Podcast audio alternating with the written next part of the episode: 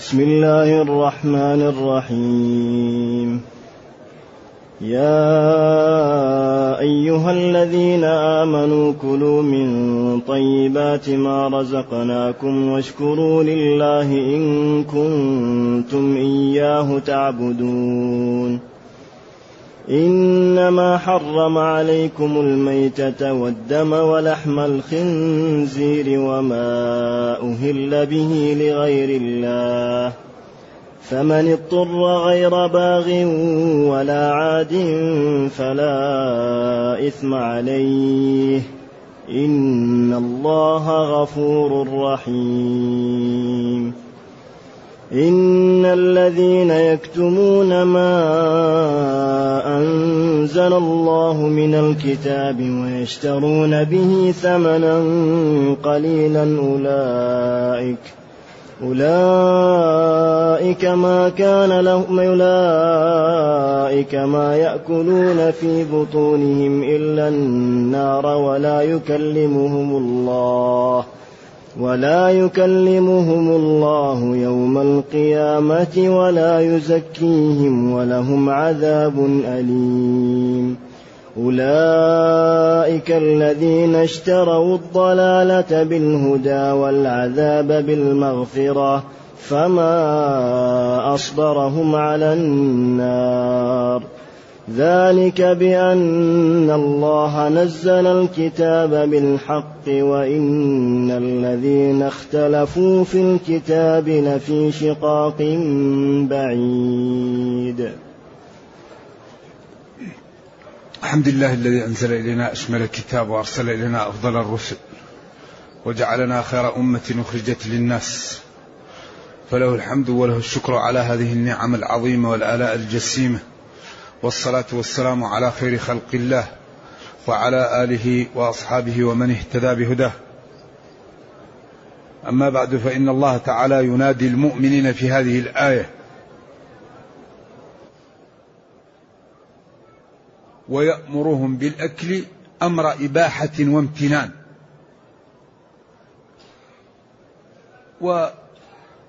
ويأمرهم بشكره جل وعلا. يا أيها الذين آمنوا. قال ابن مسعود إذا سمعت الله ينادي المؤمنين فرع سمعك فإنه خير تؤمر به أو شر تنهى عنه. إذا حري بنا أن نتمثل ونسمع النداءات للمؤمنين في القرآن. يا أيها الذين آمنوا أطيعوا الله ورسوله. يا أيها الذين آمنوا إيش؟ اجتنبوا كثيرا من الظن. يعني كل ما سمعت يا أيها الذين آمنوا فتجد خير تؤمر به أو شر تنهى عنه. وهنا قال يا أيها الذين آمنوا كلوا. كلوا أمر من بالأكل. وقالوا هذا الأمر للامتنان للإباحة لأن ما يجب على الإنسان الأكل في أي وقت وإنما هذا من باب الامتنان وإنما يجب إذا قارنه أمور خاف الإنسان من الهلاك أو جعل نفسه يمتنع عن الأكل حتى وصل إلى مرحلة يكون يجب عليه الأكل لكي لا يهلك. لكن في الأمور العادية الأكل مباح. كلوا من طيبات أي من جنس أو من بعض الطيبات جمع طيبة. والطيب هو الحلال وهو المستطاب. فالحلال طيب. والجميل طيب. ولذلك قال ولا تيمموا الخبيث منه تنفقون. الخبيث هنا الرديء. وقال كسب كسب الحجام خبيث رديء. وقال من أكل من هذه الشجرة الخبيثة فلا يقربن مسجدنا يؤذينا. إذا ما كل خبيث حرام. الخبيث بعضه حرام وبعضه مكروه لا لكن ليس حراما. لأنه قال من أكل من هذه الشجرة؟ ولو كانت أكلها حرام لقال لا يأكل الشجرة لأن الرسول صلى الله عليه وسلم لا يقر على إيش؟ على باطل. فهو أقر على أكلها لكن جعل الذي يأكلها لا يأتي المسجد. فقال العلماء إذا لا يأكلها لأن المجيء للمسجد للإنسان لازم. وصلاة الجماعة لازمة للمسلم. فإذا نهى عن, يأتي للمسجد فهو إيش؟ إذا يترك أكلها. إذا يقول جل وعلا يا أيها يا حرف نداء للبعيد وأي وصل للنداء الذي فيه وصل. وهاء للتنبيه والذين جمع الذي ثم موصول. مبني لافتقاره لما يكمله. آمنوا. تشمل 11 جملة. تشمل أركان الإيمان الستة وأركان الإسلام الخمسة.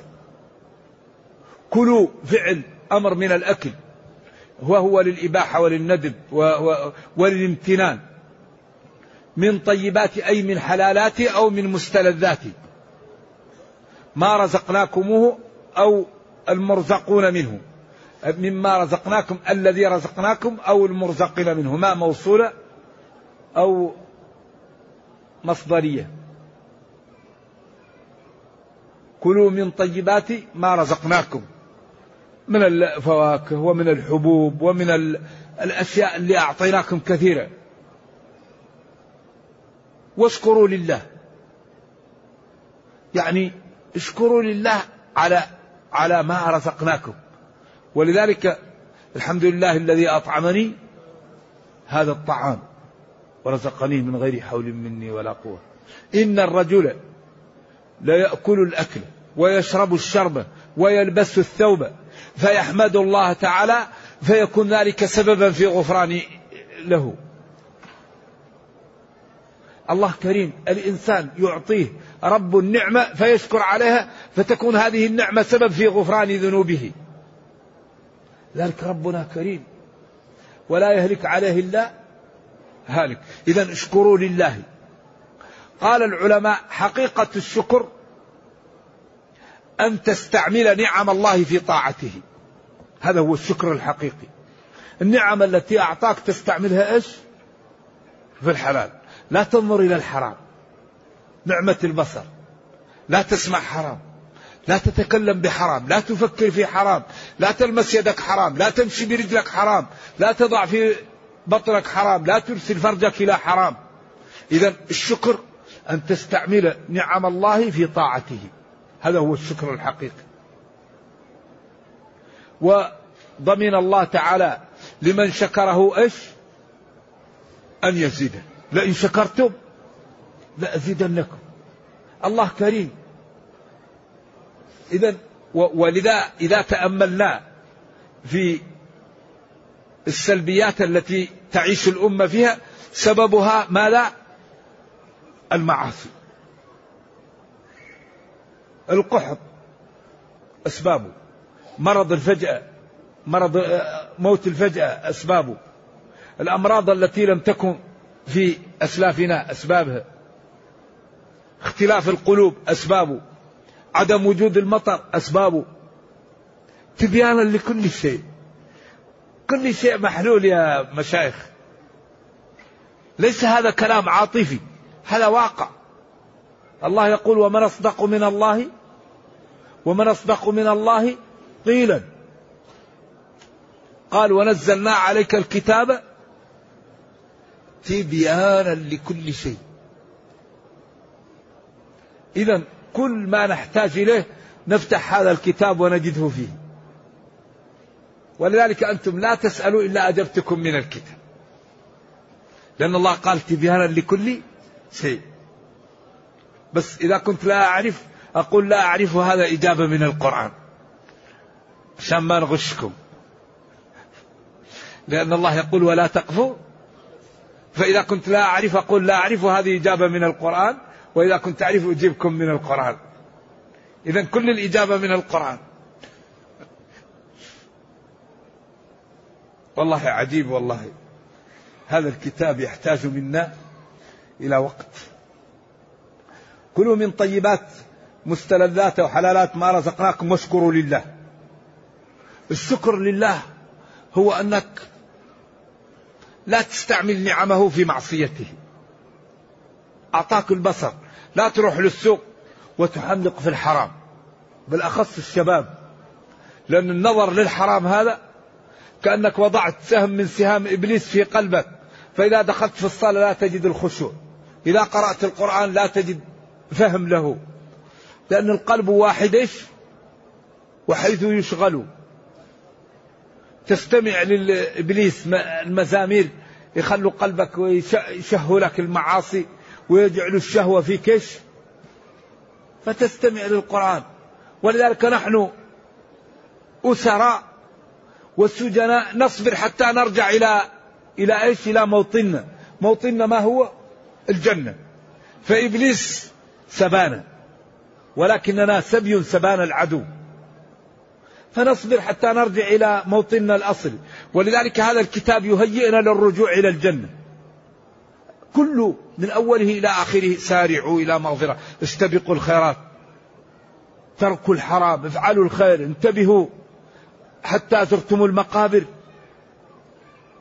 يعني هو يهيئنا إلى ننتبه حتى نرجع إلى إيش؟ إلى أوطاننا إلى الجنة. أما إذا لم ننتبه في الدنيا وصار كل واحد منا خلاص إذا عجبه شيء فعله.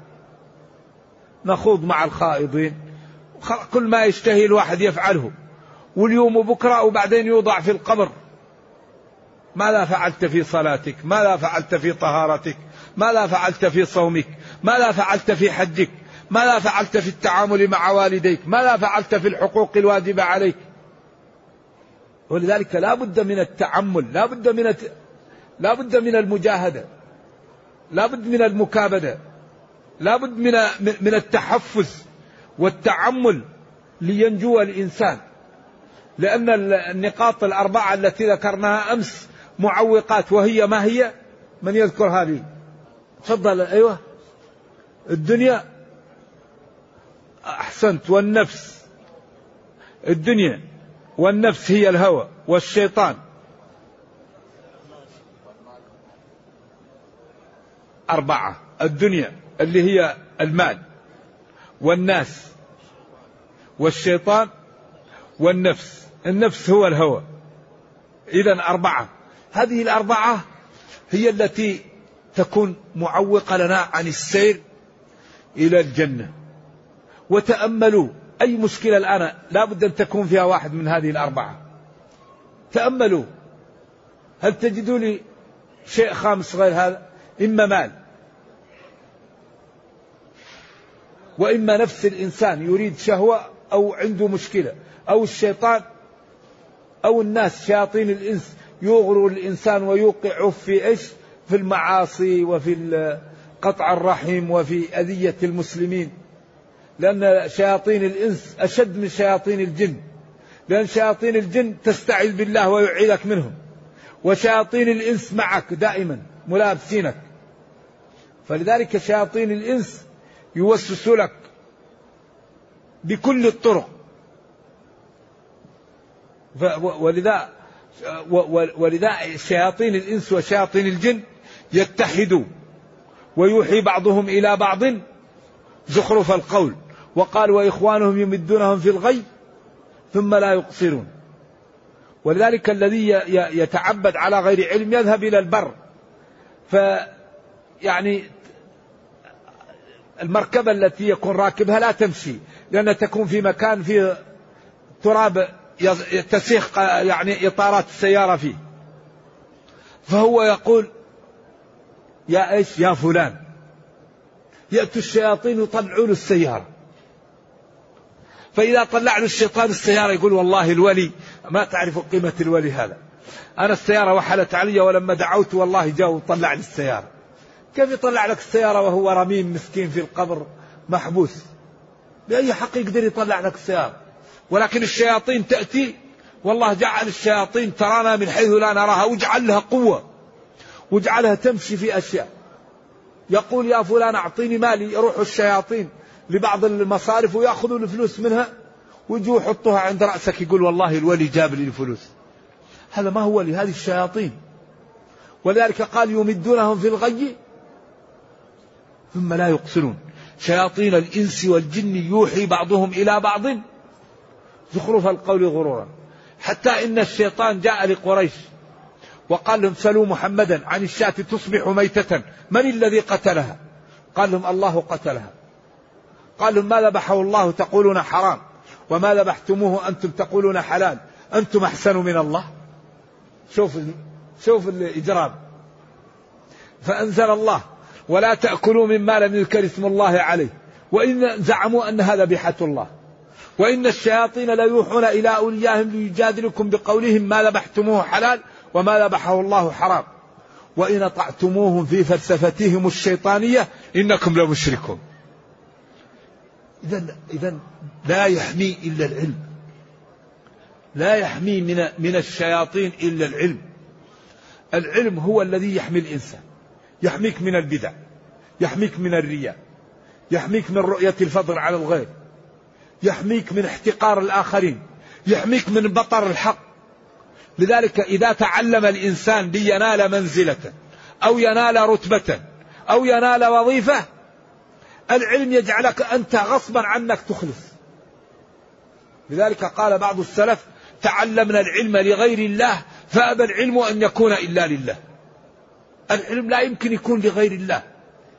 لأن صاحب العلم يخاف إنما يخشى الله. هذه العلماء.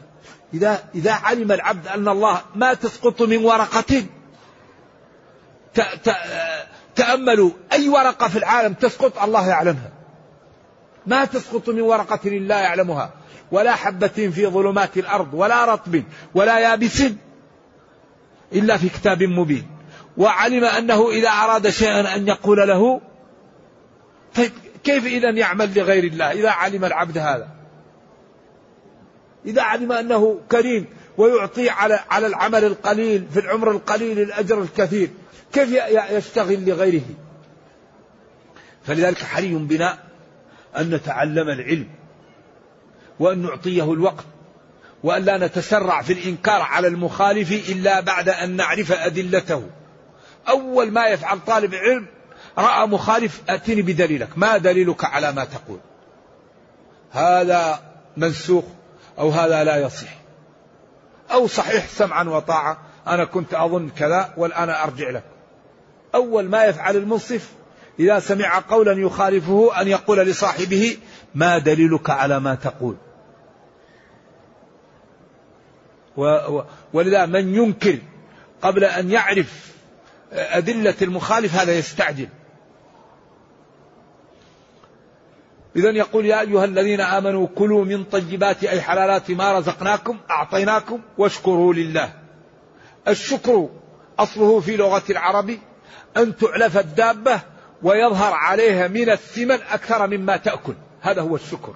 دابة شكور. وهو يعني إسداء المعروف لمن أسداه إليك. ولذلك الشكر هو يعني أن تبذل لمن أعطاك مكافأة. ولذلك نبينا صلى الله عليه وسلم كان يقوم حتى تتفطر قدماه من شدة القيام. فقالوا له ألم يغفر لك ربك ما تقدم من ذنبك وما تأخر؟ قال أفلا أكون عبدا شكورا؟ ربي غفر لي ما تقدم من ذنبي وما تأخر. إذا أشكره بأن أقوم له أن أصلي له. لذلك كان صلى الله عليه وسلم أكثر الناس عبادة وأكثرهم شكرا لله. فإذا فرغت قال له ربه فانصب وقال نافلة لك من دون المؤمنين على أصح التفاسير أي زيادة لك للوجوب. اللي هو قيام الليل عليه إكراما له. إن كنتم إن حرف شرط. كنتم أنتم المخاطبون إياه. ضمير نصب فصل يدل على الحصر. لأن وذو انتصاب في انفصال جعل إياي والتفريع ليس مشكلة. ولذلك إياه تعبدون بمثابة لا نعبد إلا أنت. فتقديم المعمول يفيد إيش؟ الحصر. إذا يا أيها الذين آمنوا كلوا من طيبات ما رزقناكم واشكروا لله. إن كنتم إياه تعبدون. وهذا فيه إزراء بمن؟ بمن أكل الحرام. وبمن حلل الحرام. وبمن حرم الحلال. كما قال في الآية الأخرى ما جعل الله من بحيرة ولا سائبة ولا وصيلة ولا حام. ولكن الذين كفروا يفترون على الله الكذب. ولذلك رد عليهم في سورة العام الذكرين حرم أم الأنثيين؟ أما اشتملت عليها أرحام الأنثيين؟ أم كنتم شهداء وصاكم الله بهذا؟ إذا لم يقع فمن أظلم ممن افترى على الله كذبا ليضل الناس بغير علم. ففي حقيقة هذا الكتاب بين لنا ما نحتاجه. فيقول هنا جل وعلا واشكروا لله إن كنتم إياه تعبدون إن كنتم لا تعبدون إلا إياه. ثم هنا بين المحرمات وبينها عن طريق الحصر الذي هو باب معروف من أبواب المعاني يباب له يقال له باب القصر إنما أم الباب والمقصور عليه هو المتأخر. حرم يعني التحريم ضد التحليل. عليكم أيها المخاطبون المسلمون الميتة والميتة هي التي ماتت حتف أنفها من غير أن تذكى أن تذبح. وهذا عام دخله التخصيص لأن العام هو ما استغرق الصالح دفعا بلا حصر من اللفظ. هذا هو العام. فالميتة يعني دخول ال على الصيغة تدل على العموم. معناها كل ميتة. وخرج منها الجراد. وش؟ أحلت لنا ميتتان. الجراد والسمك.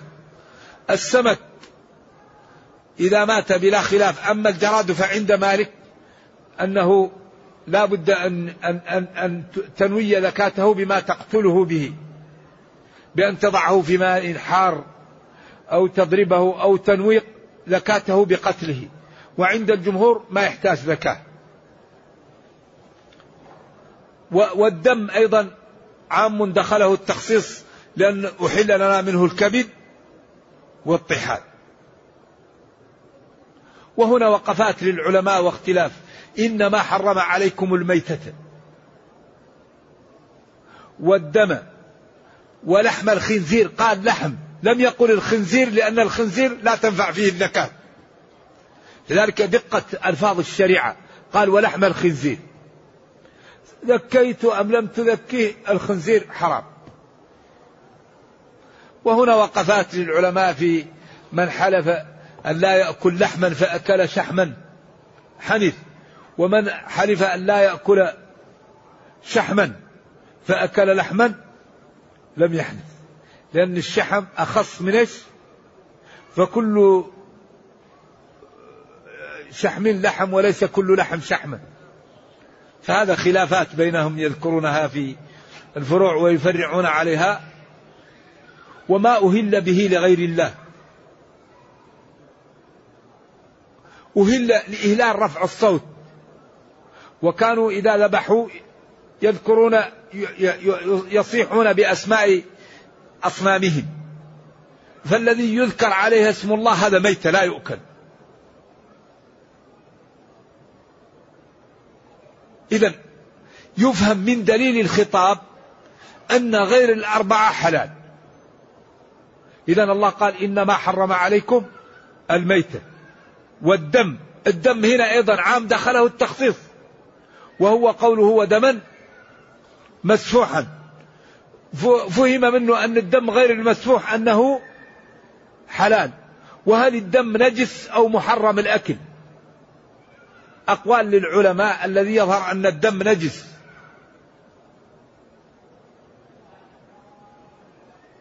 وعفي عن القليل من هذا لأنه يعسر على خلاف وتفاصيل بين الفقهاء.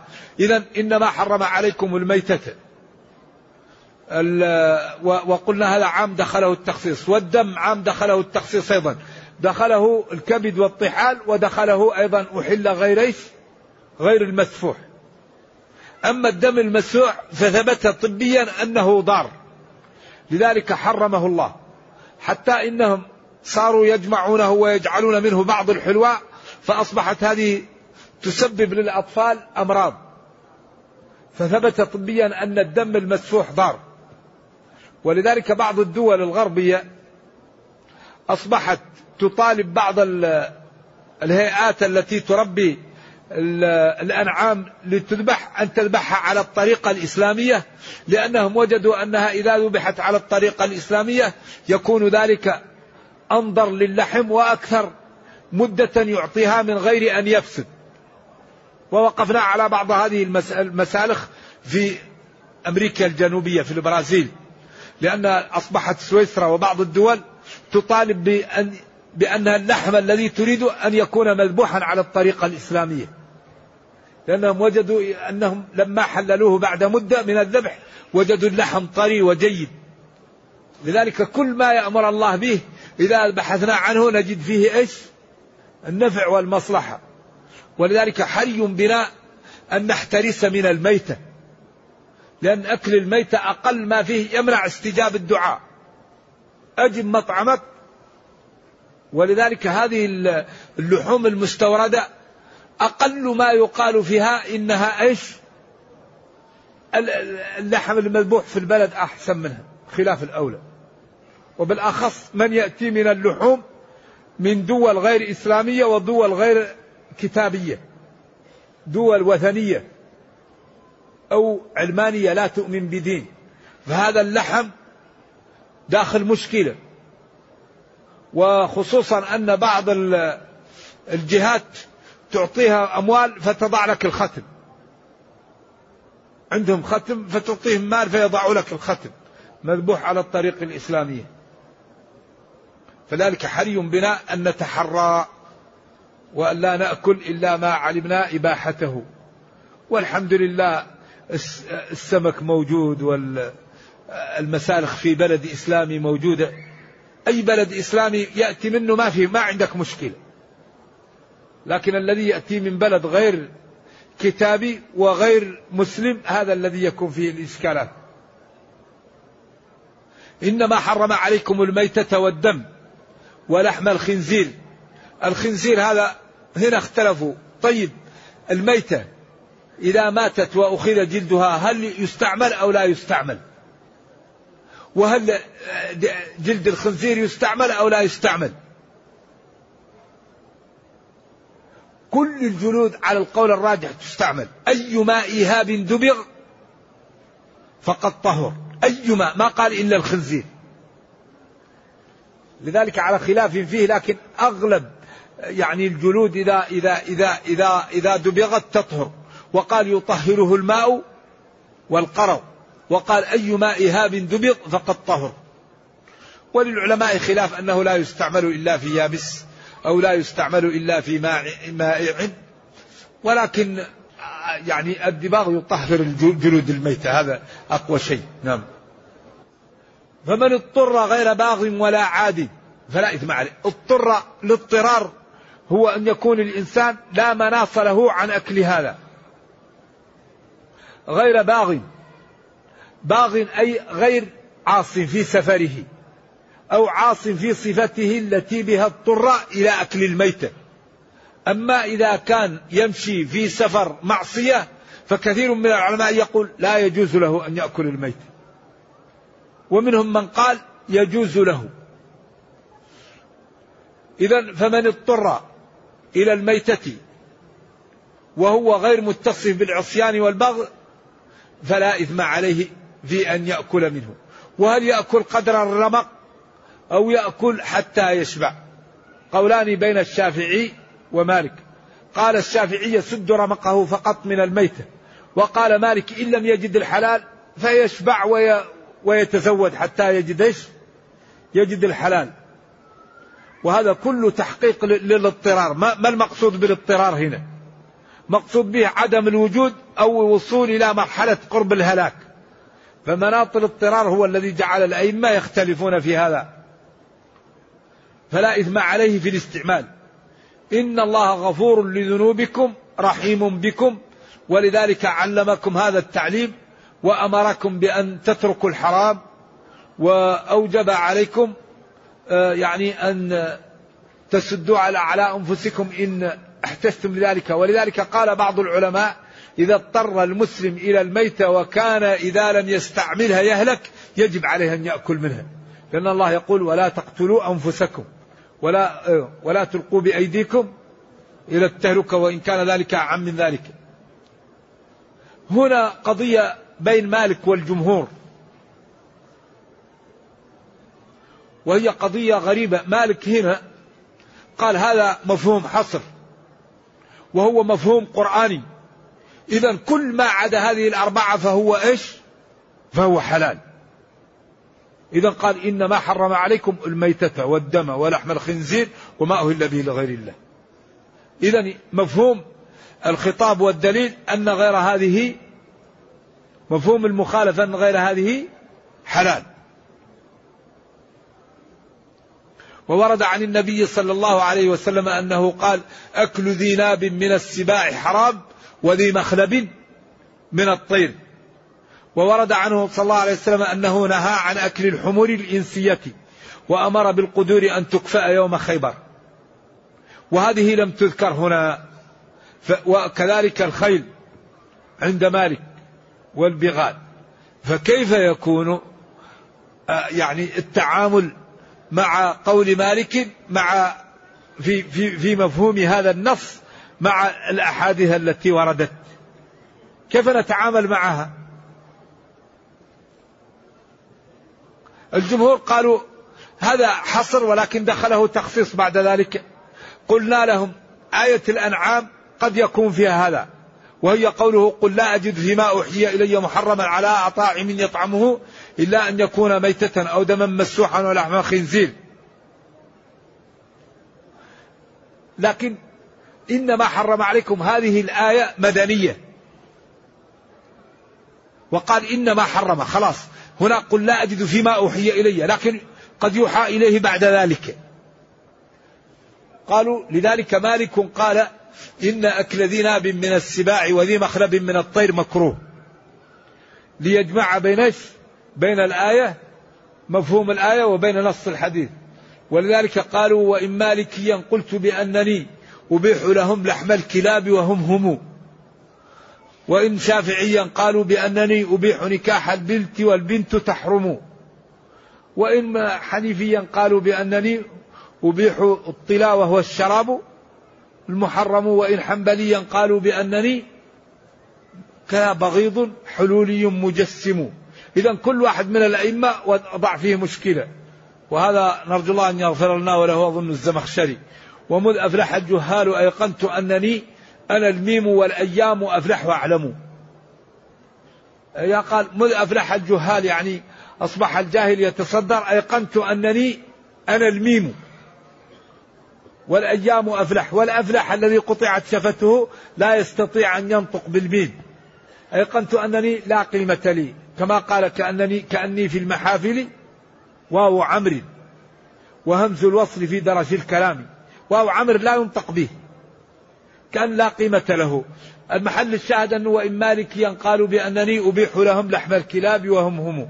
فمالك هنا قال إذا ما زاد على هذه الأربعة؟ إيش؟ حلال. ف ف فتعارض معه منطوق حديث مع مفهوم آية فقدم مفهوم الآية على منطوق الحديث ولكن الجمع واجب متى ما أمكن وهو قال ذلك. ولذلك نقول آه، الذي قال الرسول صلى الله عليه وسلم إنه حرام فنقول حرام. والذي لم يقل لا نقول والله قال لنبيه لتبين للناس ما نزل إليهم وقال لا إني أوتيت القرآن ومثله معه. قصدي هنا إن مالك ما ترك هذا النص إلا لنص آخر وإن كنا نحن نرى أن يمكن أن يجمع بين النصوص. لكن الأئمة إذا تركوا نصا لا بد أن يكون لهم دليل يتركوه فيه وذلك لإمامتهم ولعدالتهم. لكن إذا علمنا أن هذا النص يعني الاستدلال به غير قوي أو منسوخ نأخذ النص ونترك القول الذي قال الإمام. إلا إذا علمنا أن قوله أقوى. فالمرجع يكون إيش؟ النصوص. بعدين قال إن الذين يكتمون ما أنزل الله من الكتاب ويشترون به ثمنا قليلا أولئك ما يأكلون في بطونهم إلا النار ولا يكلمهم الله يوم القيامة ولا يزكيهم ولهم عذاب أليم. أعوذ بالله. هذا كلام منصب إلى اليهود. يكتمون ما أنزل الله من الكتاب التوراة فيها صفة محمد صلى الله عليه وسلم. وفيها أنه آخر الأنبياء وفيها أنه ليس بالطويل ولا بالقصير. في صوته صحل وفي عنقه سطع أزج أطول أقرن يمشي كأنما يتصبب يتقلع من الأرض كعظيم الكراديس. فصفاته واضحة وهم يعرفونه كما يعرفون أبناءهم ولكنهم صفته يكتمونها عن الناس ولا يبينونها. وقالوا لقريش لا هذه ما هي صفته. إذا ما أنزل الله من الكتاب هو فيه صفة النبي صلى الله عليه وسلم وفيه أنه مبشر به وهم يجب عليهم أن يؤمنوا به لأن هذا في كتابهم. ويشترون به ثمنا قليلا من الرشاء والجاه. أولئك ما يأكلون في بطونهم إلا النار أي الرشا الذي يأكلونه سيكون سببا في دخولهم النار. أو يقال لهم يوم القيامة كلوا النار على الأق... والقول الأول أقوى القول الثاني مرجوح. ولا يكلمهم الله يوم القيامة كلام كرامة. بخلاف المتقين فإن الله يكلمهم. والله تعالى يكلم خلقه يوم القيامة كلام لائق بجلاله وكماله. نستعمل فيه ثلاثة أسس. نصدق الله فيما قال وننزهه عن مشابهة خلقه. ونقطع أفكارنا عن إدراك كيفية اتصافه بصفاته. هذه الأسس الثلاثة دائما نصحبها في صفات الله. يكلمهم الله كلاما لائقا بجلاله وكماله من غير تكييف ولا تحريف ومن غير تمثيل ولا تعطيل. كما قال جل وعلا ليس كمثله شيء وهو السميع البصير. فلاحظ قبل قوله ليس كمثله شيء أني السميع البصير. وقال ثم استوى على العرش الرحمن فاسأل به خبيرا. لا تقول استولى. نعم. ولا يكلمهم الله يوم القيامة ولا يزكيهم. يطهرهم من أنجاس الكفر والذنوب. ولهم عذاب. أعوذ بالله. عقوبة أليمة موجعة يصل وجعها إلى قلوبهم. نكتفي وصلى الله وسلم وبارك على نبينا محمد وعلى آله وصحبه والسلام عليكم ورحمة الله تعالى وبركاته.